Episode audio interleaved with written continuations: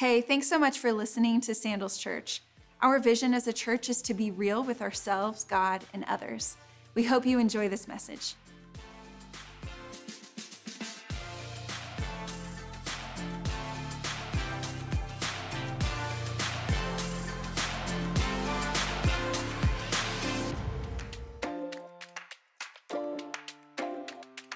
Hey, Sandals Church, let me tell you something. You are going somewhere. You are. You are on your way. Believe it or not, there is a destination, there is a path that you are on, and it might be intentionally or it might be unintentionally. You know how I know this? Because you're a person.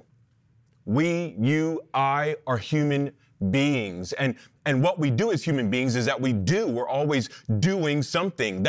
That's what we do. Even if it's nothing, that's something, right? I mean, you may be on a road, a boat, a bridge to nowhere, but I feel like I've heard that before. But still, a direction and a destination you are on, positive or negative. And imagine this. Imagine if you get your mind, your heart, your spirit, your body focused on something, then watch out, because then you are on mission. You're on a mission. Now, you may be someone that's in church, out of church, de-church, unchurched, regardless of where you are and how you found yourself here today. Most of us know what mission is. Some of us are on a mission right now. You are focused and driving toward something. In fact, I actually remember one of my top missions in life, and it was actually when I found my wife. Can I say amen? Amen. Come on, amen, amen. When I met my wife, we were both in grad school, and she was getting her second master's degree. I was barely getting my first and only master's degree. In fact, I felt like that school mastered me. But it was the first day of class, the first day of the semester, and it was the first class, and she got there early. She sat humbly back in the back of the classroom with stadium seating, and she arrived on time, and she was ready to go to learn again. But I arrived 20 minutes late, arrogantly, and I was loud, and I was late, and I got there, but I had a full suit on. I had a full suit on because I was all about brown nosing. I was all about brown. In fact, I didn't start out this color. That's how much I have brown nosed in my life. But the class had started, and I walked in late, and guys, I'm telling you, my hair was 6 inches long. Can you imagine this? It was like a lion's mane just waving all around. But I walked in late, and not only did I didn't kind of sneak in. I sat right up in front of the professor, again, brown nosing, and I was ready for class. But this is what happened.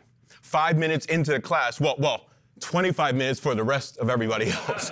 But 5 minutes into the class, I actually literally thought, man, this class is a joke. I am dropping this class tomorrow.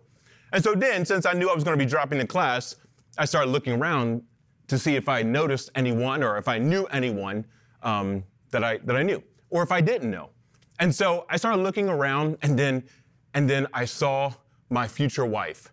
I saw her there. I locked eyes on her, and she had eyes on the teaching. She was focused. But I want to show you exactly what happened. My wife was sitting right about there, okay? And I was in front. I was in the front, and I started looking around. And this is exactly what happened. And I started looking around, let me see if I know anyone. Let me see if I know. Oh. All right. Praise the Lord. That's exactly what I did. And for this 3-hour class, I turned around and looked at her just like that about 18 times. So then, as soon as the class ended, where do you think I went? Man, come on, somebody! I beelined it straight to her. And she obviously knew, like, oh my gosh, this guy is looking at me. Why? She actually thought, like, is there a clock behind me or something? Like, and if I knew that, I could have been like, no, baby, it's you. Ain't no clock. I don't be looking at a clock. This is for decoration. But as soon as the class ended, I beelined it straight to her. And then I walked up to her and I said, my name is Jeff. You must be new here. I got lines. Come on. That was a pathetic line. There was a lot of new people there, but this is the only one I cared about right now. I said, my name is Jeff. You must be new here. What's your name? And so, I don't know if you know, my wife's nickname is Nikki, but she told me her birth name. And she said, my name is Monique. And I said, all right, Monique. All right, a black name. Come on, somebody. A black name. And she said, it's French. I said, uh-uh, it's black. We done took it. That's all. I told myself I had to meet her. I got up and I did something about it. I made it my assignment to meet her. I don't even know what the assignment was for that class. I didn't really care. I made my own assignment up. And I had to meet her. I was on mission to meet my wife. And someone said, well, Jeff, you should have paid attention. Well, if I paid attention, I wouldn't have found my queen. I wouldn't have found my bride. I was being led by the Holy Spirit. Look, maybe it was your spouse. Maybe it was your desire to have kids. Maybe it was your need to excel in school. Maybe it was athletics. Maybe it was a title. Maybe it was a promotion. You fill in the blank. At some point in your life, you have been on a mission for something. That's right. You have. Amen. We are in a series called The Power of Us. And today we're talking about the power of our mission. The power of our mission. And you need to know that God has a mission for you. He has a mission for us. I want to jump right in today and dissect this word a little bit, this word mission, because I think when we hear the word mission, we probably think missionary, or, we think special ops, we think military, maybe you think of an astronaut, or we think of someone, I don't know, maybe you think of Ethan Hunt. I don't know who you think of or what you think of when you hear the word mission, but this is the definition of mission. An assignment or task that is carried out by an individual or a group that usually involves traveling. Mission also could be a pre-established objective by someone and then carried out by someone else of their own free will. That's what mission is. You see, I think all of us have been on mission at some point in our life. Or you will be. The question is, whose mission will you be on? And what mission will you be on? I want you to know up front that at the end of our time today, we will be commissioning you to whatever mission God has for us. We're going to do that later on.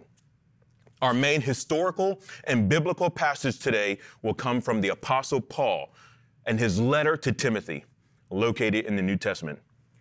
1 Timothy 1:12 through 17, starting at 12. I thank Christ Jesus our Lord, who has given me strength to do his work. He considered me trustworthy and appointed me to serve him. Even though I used to blaspheme the name of Christ, in my insolence, I persecuted his people. But God had mercy on me because I did it in ignorance and unbelief. 14. How generous and gracious our Lord was. He filled me with the faith and love that can only come from Jesus Christ. This is a trustworthy saying, and everyone should accept it. Christ Jesus, came into the world to save sinners, and I am the worst of them all. But God had mercy on me so that Christ Jesus could use me as a prime example of his great patience with even the worst of sinners. Then others will realize that they too can believe in him and receive eternal life. All honor and glory to God forever and ever. He is the eternal King, the unseen one who never dies. He alone is God. Amen. Amen. Come on, let's pray. Amen. Father God, thank you so much for this moment. Lord, this is the day that you have made. We will rejoice and be glad in it. Oh, for those who are followers of Jesus Christ, we thank you for the joy you gave to us. The world didn't give it to us, and the world can't take it away. Thank you so much, dear God, for what you're doing. God, it is not by happenstance that we are here right now. So, Father, since you have have helped direct us to this place. Father, my prayer is that we receive all that you have for us in this moment. Holy Spirit, my God, speak through me. Holy Spirit, help us all to hear and receive whatever it is you have for us today. In Jesus' name, we pray. And we all said together, amen. Amen. Here we read this letter from Paul, the same Paul who started most of the churches, in the New Testament. And he's writing to his young protege, his young Padawan, Timothy. Before we get into this message, I want to say that Paul has shown us a part of what Christian living is all about. Paul, an older man, was a mentor and someone who led Timothy, a younger man, in the ways of Jesus. He chose Timothy and he said, follow me as I follow Christ. He said, learn from me. But know this, Paul himself at one time was a mentee. He was led by Barnabas, a church leader who taught Paul. Timothy spent time and was led by Paul. Paul spent time and was led by Barnabas, sharing life together, living life together, and learning. There is no better way to learn and to teach someone than to share life and experiences with that individual. I remember my first mentor in life, the person that mentored me. His name was Deacon Bob Jackson. And he was about 50 years old at the time, and I was in middle school, and he showed me how to operate audio equipment and a video camera. Yes, it was VHS and it was analog. But because of his teaching, I actually ended up becoming the lead and head audio engineer of this 1,000-member church when I was in 10th grade. I was the lead audio engineer. And then also because of this, actually, my major in college was communication, but my emphasis was around broadcast and TV production. And that was because of what he put inside of me. I started also leading for the first time in high school due to my youth pastor, Kerwin Manning. I didn't know I was a leader and a speaker, but he saw something in me and he gave me opportunities to lead and speak when I did not think I should be leading and speaking to nobody. And you know what's awesome about this situation? You know what's really cool? I did not go to any of these men. They came to me. They sought me out. They found me. And they poured what they knew into me. And because of them, I sought other mentors out while at the same time seeking others to mentor. I have worked at 3 universities, I think about 8 years altogether, and I led teams. I led a bunch of college students who desired to be leaders and who desired to be followers of Jesus Christ. It was awesome. And the churches that I've been a part of, staff or not staff, I've also continued to find individuals that I could mentor, younger men. My wife and I have been mentoring young married individuals for years now, many, many individuals. Being led by someone and leading others is part of being a follower of Jesus Christ. Learning from the generation above you and teaching the generation below you is what we should be doing and how we should be leading the way as Christians. And understand this, as I taught those college students, man, I learned something. I learned a lot. I mean, one of the things I learned was what the fox said. I didn't know what the fox said before I hung out with college students, but now I know. Ring, ding, ding, ding, ding, ding, ding, ding, ding, ding, ding, ding, ding, ding, pow, pow, pow, pow, pow, pow, pow. Now I know what the fox says. Hotty, hotty, hotty, ho. I'm telling you, I got to discover what the fox says. And I received that blessing, and now you have that blessing. Go look it up. Look it up. Don't look it up. Don't. In all seriousness, I learned a lot from these young people. Learning goes both ways. Learning goes both ways. As I was teaching them, I was receiving. Actually, I just heard this week I heard this and then read for myself that this organization called AXIS discovered that when it comes to the new and this next generation of young people, Gen Zers, that the people most likely to reach them the best is baby boomers. Baby boomers, their grandparents. This is what their findings said. It said baby boomers could be key in reaching today's teens and tweens. When possible, enlist the help of a trusted baby boomer in your discipleship efforts. Man, do you hear that? Earl, that's you. Mildred, that's you, huh? Earl, that Mildred, that's you, friends. I make light of that, but Earl and Mildred have some wisdom. They have some wisdom. And not only that, but they have a foundation that I believe we're losing today in our world. And I don't think we should lose it. I think we should find it, and they have it. You see, the church should be the place for intergenerational ministry. And the Apostle Paul displays that for us. At the end of the day, Pastor Kerwin, Deacon Jackson, Paul, and Barnabas were only pouring out what was poured into them. Which leads us to our first point. The power of our mission is found when we join God in what he already started. Verse 12, continue on with what Paul wrote Timothy. I thank Christ Jesus our Lord, who has given me strength to do his work. Whose work? Paul's work? Our work? No. His work. The work of Jesus Christ. And it's in his strength, not yours. It's in Christ's strength. What we are reading about and what we are discovering today is the work and the mission of God. The other part of that line also says this, he considered me trustworthy and appointed me to serve. Jesus himself sought you out. Jesus himself appointed you. In this passage, Paul is telling Timothy and recapping only what Jesus said in John 15:16, when Jesus said at 16, you did not choose me, I chose you. I chose you and I appointed you to go and bear fruit that will remain. I want you to produce. I want a good return on the investment that I put in you. Fruit that will remain, that will last. The word appoint means to be chosen for a particular task or job. You have been appointed, chosen, and selected by God to do a work from God. Amen. A work from God.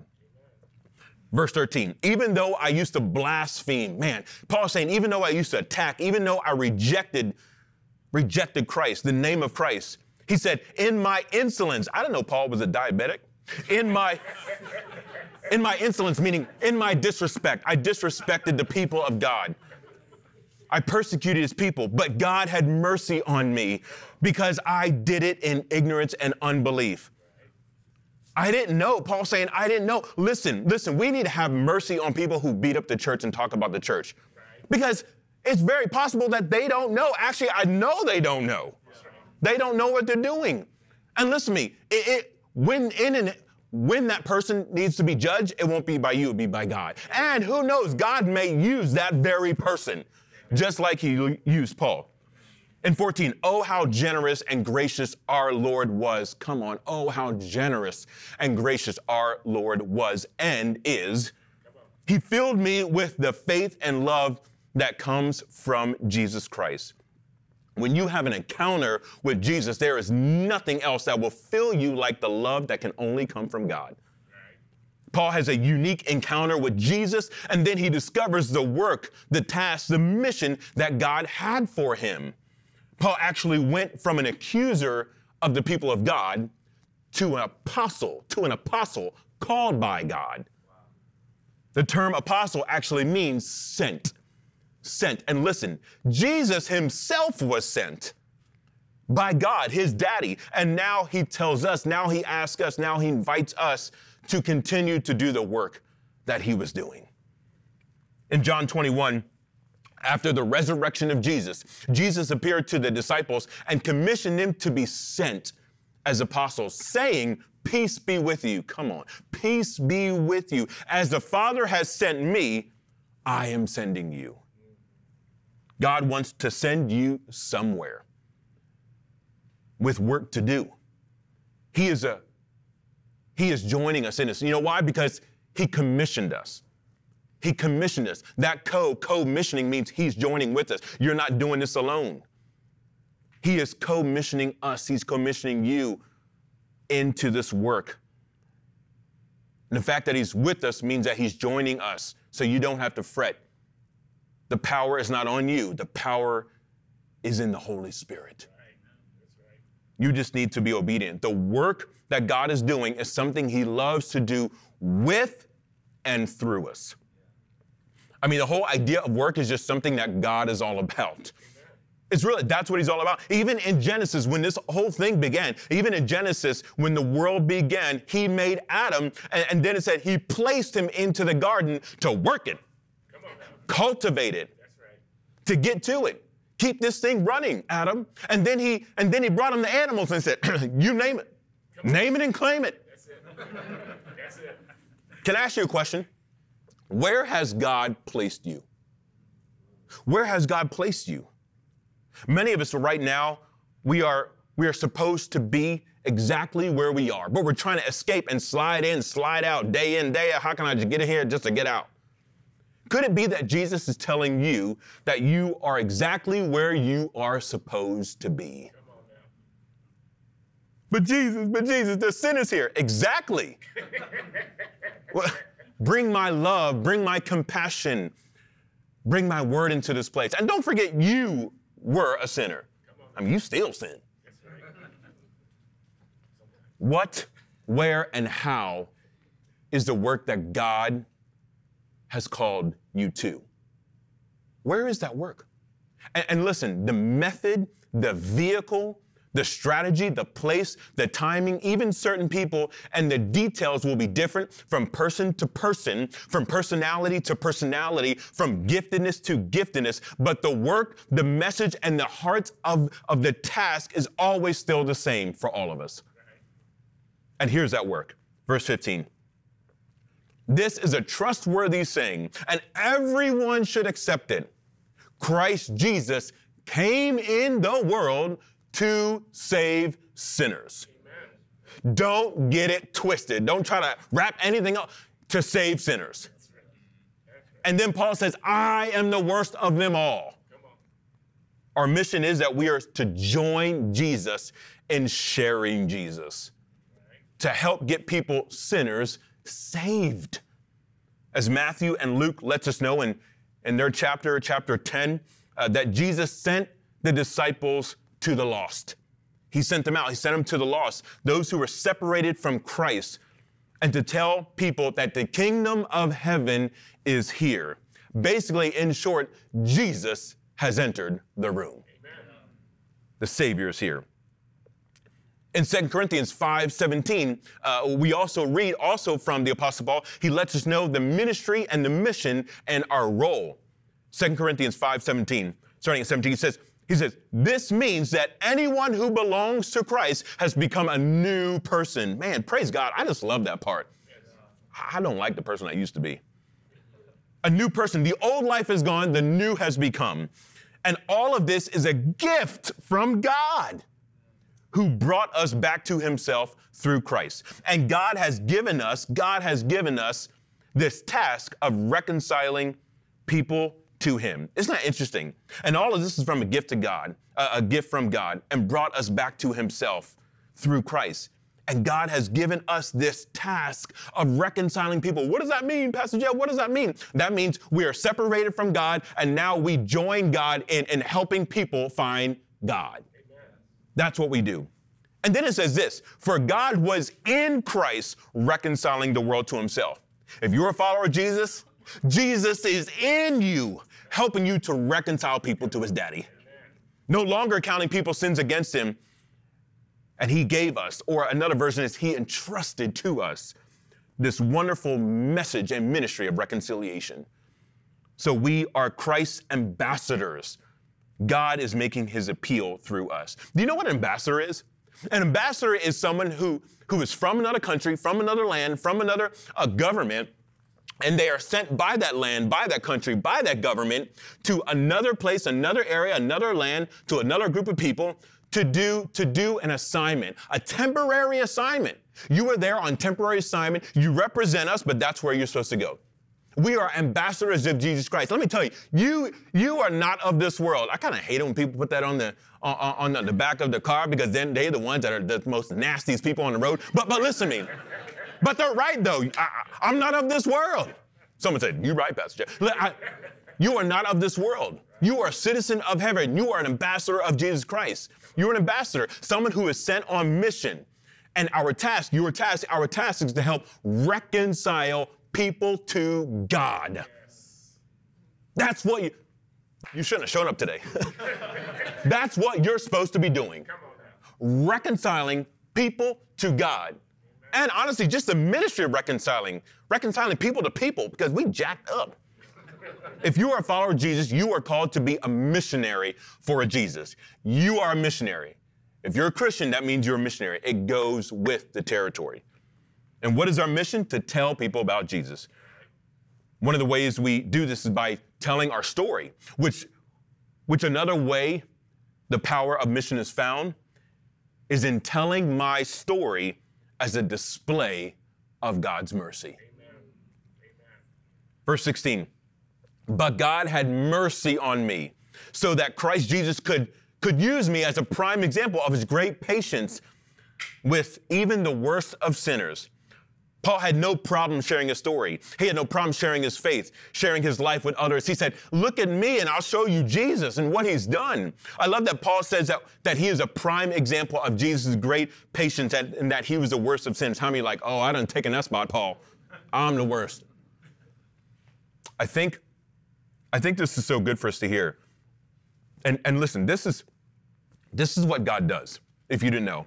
He is in the business of taking broken people, and using them to do amazing work. Yes. He says, the other part of that line says, he says, then others will realize that they too can believe in him and receive eternal life. I will never forget when I just got to LA in 2001, maybe it was 2 or 3, I actually went to this house church in LA. I think it was in Topanga Canyon.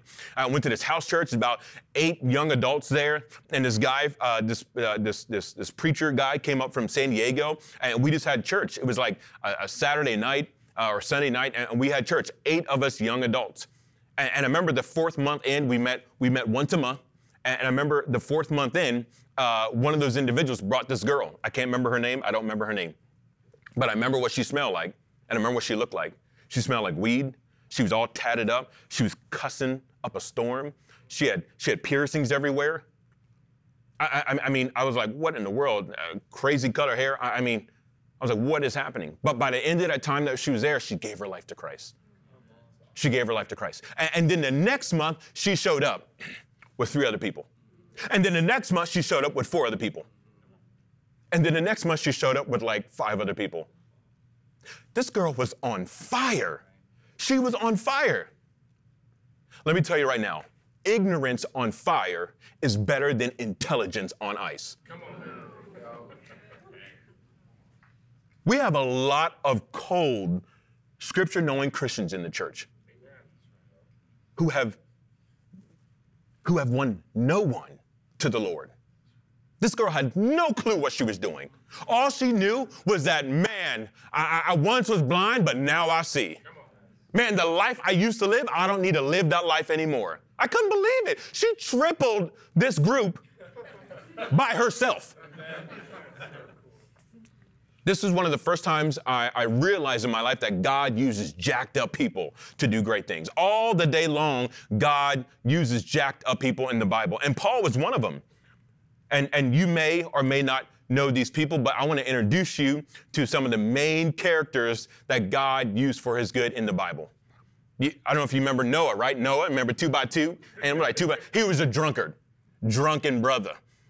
And God gave no kids having Sarah a promise. And she laughed in God's face. He said, I'm going to give you a child. She said, are you crazy? There was this guy, Jacob, liar. He was a liar, a deceiver. Right. You know David from David and Goliath, swing the sling, right? That wasn't the only thing he was swinging his drawers. He was swinging his underwear. It came right off, and he found himself having an affair with a married woman. What about Solomon, right? Solomon, you know, the wisest person in the Bible? He also was the wivesest person in the Bible. He had 700 wives, not the Lord's will. You also get mother-in-laws that come with it. Hey, do you... Mary, the mother of Jesus, she was poor. And I don't mean poor, she was po. She couldn't even afford the O and the R. She was po. Naomi was a widow. Moses stuttered. Rahab was a prostitute, and I'm pretty sure I think that she was the first girl that went wild. Jeremiah had depression. Samson was strong, but he was an idiot. Literally a moron. Peter denied Jesus right in front of Jesus. And Jesus called Peter Satan. The Apostle Paul murdered people. Listen, if God can use them, say no more. Say no more. Come on. Say no more. Say no more. What is your excuse? You don't have an excuse. That's right. Missional, God work, kingdom work is always done by messy people. Amen. Always done by messy people. You know why? Because it's not about you. Come on. It's not about you. You might be saying, well, I'm too busy. Lame excuse. Well, I never graduated college. Not a problem. Well, I slept around in high school. God can definitely use you. Well, I'm on my third marriage. Really? I know someone who was on their fifth marriage, and God used her to reach her entire town. Well, I'm too young. Nope, God loves using young people. He actually uses young people a lot of times to start a revolution. I'm too old. I'm too retired. I got nothing left in the tank. Oh, I know a guy who is 99 years old. If you are younger than 99 years old, then God can use you. Well, I guess that's me. You see, the problem is that we think it's about us.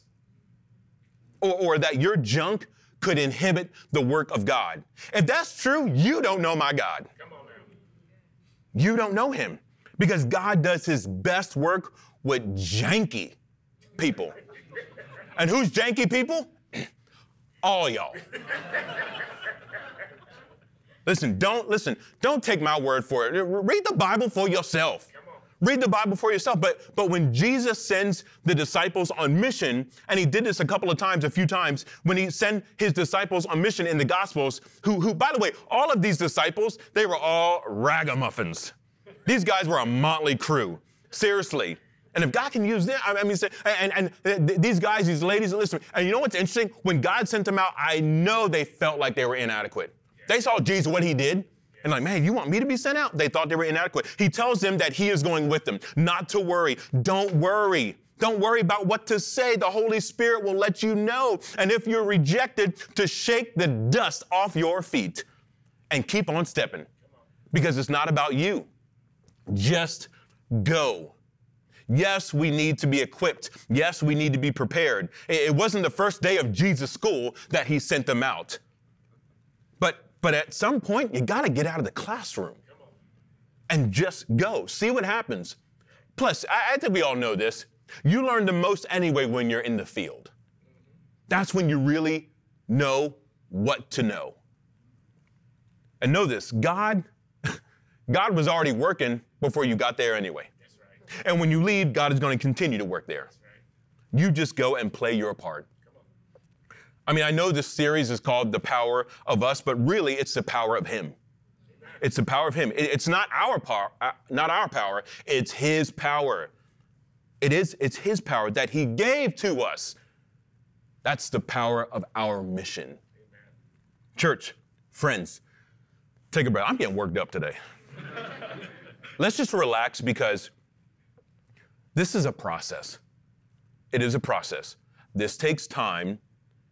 And one of the best ways to share your faith and to share your story is just by living with people and sharing life with people. Bring it. Your agenda is loving them into the kingdom, not pushing them into the kingdom, not beating them into the kingdom, not shoving them into the kingdom. I think that this is one of the reasons why this next generation coming up is not coming to Jesus as fast as the older generation did. Because they don't care how much you know until they know how much you care. Care about people. Love people. Get to know people. You know, I feel like as the online pastor and part of the online ministry here at Sandals Church, I feel like we are getting back to the heart of ministry and missions. Our online ministry, the online pushes us, guys. It pushes us to discover where they are at and then figure out how to bring them Jesus. Amen. In a way that's palatable for them. In fact, part of my degree in seminary, School of Intercultural Studies, which was cross-cultural studies. And what does it look like when you encounter another culture that doesn't know Jesus and that you don't know? You stay there, you hang out, you get to know them for a year, maybe 2 years. And then once you come to discover who they are, once you come to discover their ways, once you come to discover their culture and how they do things, and once they know you, then you can bring them Jesus on a plate that's palatable for them. This is what I learned in seminary, and I feel like all that's coming back to me in this online experience that I get to do all the time. And Paul says actually the exact same thing in 2 Corinthians 9:22. He says, I am flexible, I am adaptable, and able to do and be whatever is needed for all kinds of people, so that in the end, I can use any and every means necessary at my disposal to offer them salvation. I become all things to all men, so that I might win some. All of this obviously is within the will of God. We need to allow the Holy Spirit, friends, to work through us, whatever means necessary, which is why we should know that the power of our mission is found in remembering the Holy Spirit changes hearts. The Holy Spirit changes hearts. The second half of that verse 16 says, then others will realize that they too can believe in him and receive eternal life. Friends, let's not force people or force the Holy Spirit. I mean, Jesus never did that. He never forced himself or his message on anybody. He was compassionate, he was patient, and he let love lead. The best conversations I've had in my life when I've helped people to discover Jesus, those best conversations whenever I allowed the Spirit of God to move. And not me to move. Yes, you need to be ready. You need to be present, but allow the Lord to work. You know, one of these stories is a guy named Tony. I remember meeting Tony, and I met him, and I heard the Holy Spirit say, you need to get to know him. So I immediately tell him this. I say, God told me to tell you that I'm supposed to get to know you. He's like, okay. And so we started hanging out at a coffee shop. Every single month, we hung out at a coffee shop. Tony was here. He's been here. At the time, he was here for about 8 years. He came here for school. He was Japanese. And we chatted. We hung out for 8 months. I got to know him. He got to know me. I found out his religion that he followed was Shintoism. And he asked me a ton of questions. But we just hung out. And I remember that 8th month, I remember driving up to the coffee shop and sitting in my car. I'm like, man, today's the day, today Tony is going to give his life to Christ. He's going to give his life to Christ. I know it. And the Holy Spirit says, not today. He says, you don't need to do anything. This is exactly what I heard. You don't need to do anything. He will let you know when he's ready. That's exactly what I heard. And I was like, man, what? Okay. So a year and a half later, I hung out with this guy. I'm driving up to the coffee shop. And I'm about to get out, and the Holy Spirit says, today's the day. Come on. He said, today's the day. All right. Today's the day. He will let you know. Amen. So I go in that coffee shop. We're talking as we normally do. And out of nowhere, completely unconnected, he says, Jeff, how do I get baptized? How do I get baptized? And I said, are you, what? I want to know how do I get. So I told him, you get baptized by giving your life to Christ. Well, how do I do that? So then I walked him through how to do that, and he did. And then 2 weeks later, I got to baptize Tony. And he is married today. Him and his wife are followers of Jesus Christ. I mean, it was awesome. It was awesome. I'm telling you, friends, if you've never helped lead someone to Christ, it is the best thing in the world. But that took time and patience. The power of our mission is filled with hope, not in our abilities, but in the mysterious work of the Holy Spirit. Yes. We're about to commission you. But before I do, I want to remind us about the Great Commission. Matthew 28:17-20. When they saw Jesus, when disciples, everyone gathered around, when they saw Jesus, they worshiped him. But some doubted. Isn't that good to know that even though you doubt, it doesn't count you out? Then Jesus came to them and said, all authority in heaven and on earth has been given to me. Therefore, go and make disciples of all nations, baptizing them in the name of the Father and the Son and the Holy Spirit, and teaching them to obey everything I commanded you. And surely I will be with you to the very end of the age. And then he completed the commissioning in Acts 1:8, saying, and you will be my disciples. You will be my witnesses in Jerusalem, Judea, Samaria, and to the ends of the earth. Where is God leading you? What would it look like to go wherever you are with the understanding that God has sent you there on mission to serve? In your home, at work, at that anywhere location, at that campus, in your neighborhood, in your city. And listen, there are so many watching right now. There's so many listening right now. People that represent other cities, represent other areas of the country, represents other countries, other nations. Wherever you are, God has called you there, period. But has God called you to Jerusalem? Maybe your city. Has God called you to Judea, your state, somewhere in that state? Has God called you to Samaria, somewhere in your country? Maybe you need to go somewhere else in your country, discover what God is doing. Maybe God has called you to the ends of the earth. Maybe you need to go to another country, another nation, another culture. If God says go, we gotta go. We should go. We gotta go. We gotta stop wanting, listen to me, hear me. We have got to stop wanting people to come to us. Come on. Jesus didn't do it. He didn't. He didn't. He wasn't up in heaven and said, hey, come out here.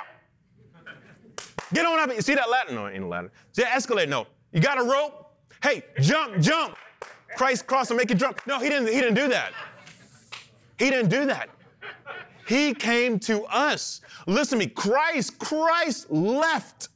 He came to us, and he gave us and called it the Great Commission, not the Great Invitation. The Great Commission. So this is what we're going to do. As we end, I want you to bow your head, and I want you to hear from God. I want you to receive from God today, maybe in a couple of months, maybe next year, 2 years, your mission, should you choose to accept it. And listen, you have a choice.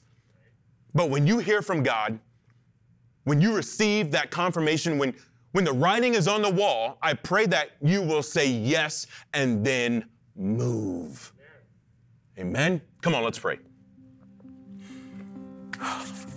Oh, Lord God. Father, thank you that you took the first step as God's appointed and anointed and sent one. Without your obedience, without you saying yes, Lord, we would not even be here. We would not have the opportunity to share your glory, to share in your glory, Lord, and to be saved from our sin and to be saved from ourselves. Thank you, Lord, for showing us the way and then asking us to share you with others in this amazing work to help people find spiritual freedom, salvation, and eternal life. Lord, help us to pray and seek where you want us to be and where you want us to go. Father, help us to know who you are sending us to. Maybe some of us right now, we got someone in our mind. Maybe some of us have been sharing life with someone, dear God. Praise God. But Father, who is that person, Lord, that you were sending us to? Maybe we're thinking of where you want us to go and when. We want to be on the lookout and ready. Father, we want to be prayed up, read up, trusting in you as people who are a part of Sandals Church, whether online, at a local campus, or at a Sandals Church anywhere location. Father, we pray that we would reach out to our community and the people you have put in front of our path. Help us to do intergenerational ministry. Help us to do intergenerational ministry and for us to pray for our Barnabas and also pray for our Timothy, the person that we're supposed to be being led by and the person that we're supposed to be leading.